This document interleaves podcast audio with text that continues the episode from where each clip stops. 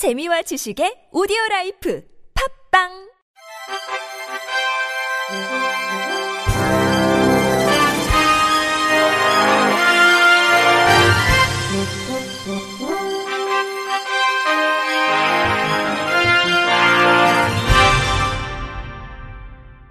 청취자 여러분 안녕하십니까? 1월 11일 목요일 KBIC 뉴스입니다.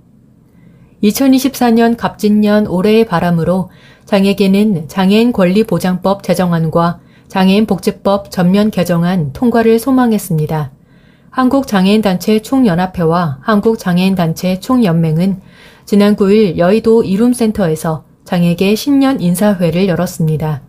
장충면 손영호 상임 대표는 지난해를 돌아보면 나날이 장애인 정책과 서비스의 질이 많이 향상되고 있지만 아직도 해소되지 못하는 사각지대가 있다면서 장애인 권리보장법 제정안과 장애인 복지법 전면 개정안이 지난해 마지막 보건복지위원회 상임위원회를 통과하지 못한 아쉬움이 있다.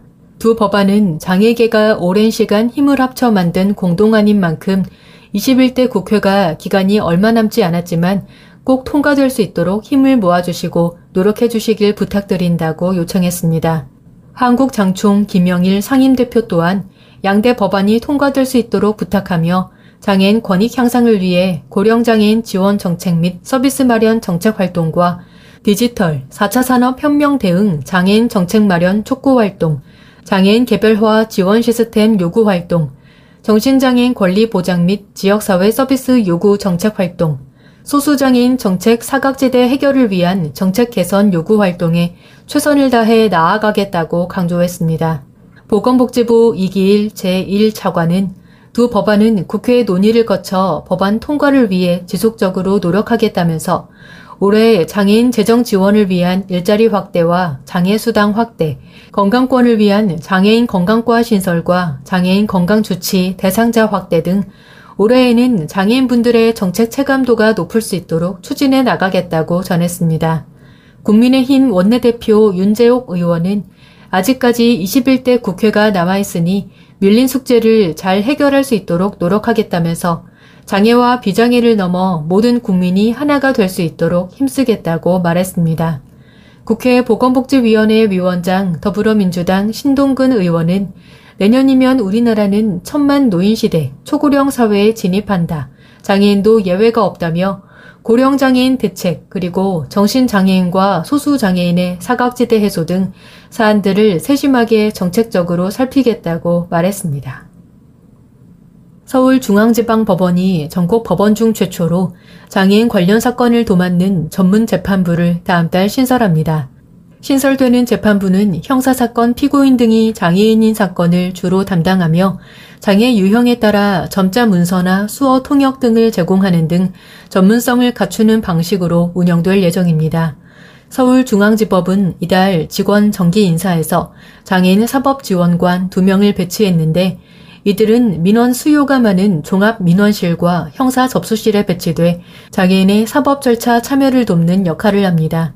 구체적으로 보청기나 음성 증폭기, 독서 확대기, 휠체어 등 다양한 형태의 편의를 지원하고 법원 내 장애인 사법 지원 서비스 업무를 통합 관리하며 내부 직원을 상대로 관련 직무 교육도 전담합니다. 법원 관계자는 장애인이 동등하게 사법 절차에 참여하도록 해 법 앞에 평등이라는 헌법적 가치를 실현하는 의미가 있다며 앞으로도 다양한 제도적 지원 방안을 마련하는 등 장애인의 사법 접근성이 향상되도록 노력할 것이라고 말했습니다. 중증장애인 생산품 우선 구매 비율이 기존 공공기관별 총 구매액의 1% 이상에서 2% 이상이 되도록 상향됩니다. 국민의힘 김예지 의원이 이 같은 내용을 담아 대표 발의한 중증장애인 생산품 우선구매 특별법 일부 개정 법률안이 지난 9일 국회 본회의를 통과했습니다. 또 장애인 활동 지원에 관한 법률 일부 개정 법률안도 국회 본회의를 통과했는데 개정안에 가구 구성원인 가족이 감염병 등 질병으로 지원에 어려움이 있는 경우에도 활동 지원 응급 안전 서비스를 제공할 수 있도록 하는 내용을 담았습니다. 김예지 의원은 두 건의 법안이 본회의를 최종 통과한 것에 큰 보람을 느끼며 중증장애인 생산품 구매 촉진과 장애인 활동 지원의 사각지대 해소와 돌봄 격차 해소를 위해 법안 통과 후 안정적인 시행이 이루어질 수 있도록 최선을 다하겠다고 밝혔습니다. 경기도 장애인복지 종합지원센터가 장애인 자립전환 지원체계 구축 사업의 일환으로 누리마우스 운영 사례를 중심으로 한 발달장애인 주거지원 서비스 돌봄 실무 도움서 2를 발간했습니다. 누림센터 자립지원팀은 지난 2021년 자립생활 체험홈 및 자립생활주택 실무 도움서 2를 발간해 입주 준비부터 퇴거 이후까지의 전과정에 따른 실제적인 가이드라인을 제시한 바 있습니다. 이어 올해는 발달장애인에게 복합적으로 나타나는 욕구에 맞춰 적절히 지원하기 위한 방법을 현장과 공유하기 위해 새로운 실무 도움서를 제작 및 배포했습니다. 이번 실무 도움서는 발달장애인의 일상 지원, 도전 행동 지원, 서비스 점검 및 보완, 실무자 Q&A 등으로 이루어져 있습니다. 특히 주거 지원 서비스, 도전 행동 사정 등 실제 활용한 양식을 바탕으로 목차별 핵심적인 지원 내용과 적용 사례로 구성되어 있습니다. 또 앞으로 체험홈, 주택 현장 종사자 교육 교재로 활용할 예정입니다. 조현우 더불어민주당 전국장애인 위원장이 지난 8일 32세의 나이로 세상을 떠난 사실이 지난 10일 알려졌습니다. 조 위원장은 지난 20여 년간 희귀 난치성 근육병을 알아왔는데 최근 병세가 악화된 것으로 전해졌습니다. 조 위원장의 친누나 조혜진 씨는 지난 9일 조 위원장의 페이스북에 조 위원장의 병세가 갑자기 악화돼 하늘나라로 떠났다면서 갑작스러운 비보에 많은 분들께서 놀라셨을 거라 생각된다고 전했습니다. 이어 할 일이, 하고 싶은 게, 해내야 할 일이 너무 많아 이렇게 말하던 동생이었다며 아직 꿈을 다 펼쳐보지도 못하고 떠나버린 동생이 너무나도 그립다. 이제는 하늘나라에서 편하게 쉴 수 있도록 많은 기도 부탁드린다고 했습니다. 조 씨는 몸이 부서져라 장애인의 삶이 좀 더 나아지길 꿈꾸며 달려왔던 조 위원장의 모습을 기억해달라면서 세상에서 가장 약한 자를 지키고자 했던 의지 꼭 함께 이어나가 주시길 바란다고 덧붙였습니다. 술에 취해 시각장애인을 폭행한 남성이 경찰에 붙잡혔습니다.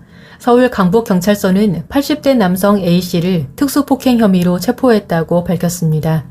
A씨는 지난 9일 오후 3시 50분쯤 서울 지하철 4호선 미아 사거리역에서 일면식 없는 시각장애인의 다리를 걷어차고 흰지팡이를 빼앗아 피해자의 얼굴을 여러 번 때린 것으로 알려졌습니다.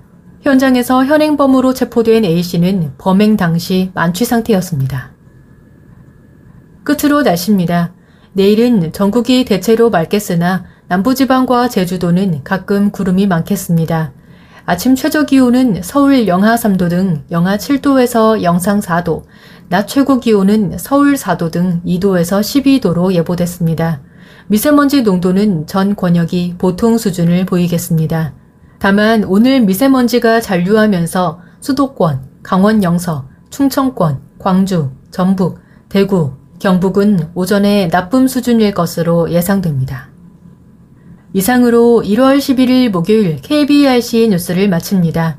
지금까지 제작의 이창훈, 진행의 홍가연이었습니다.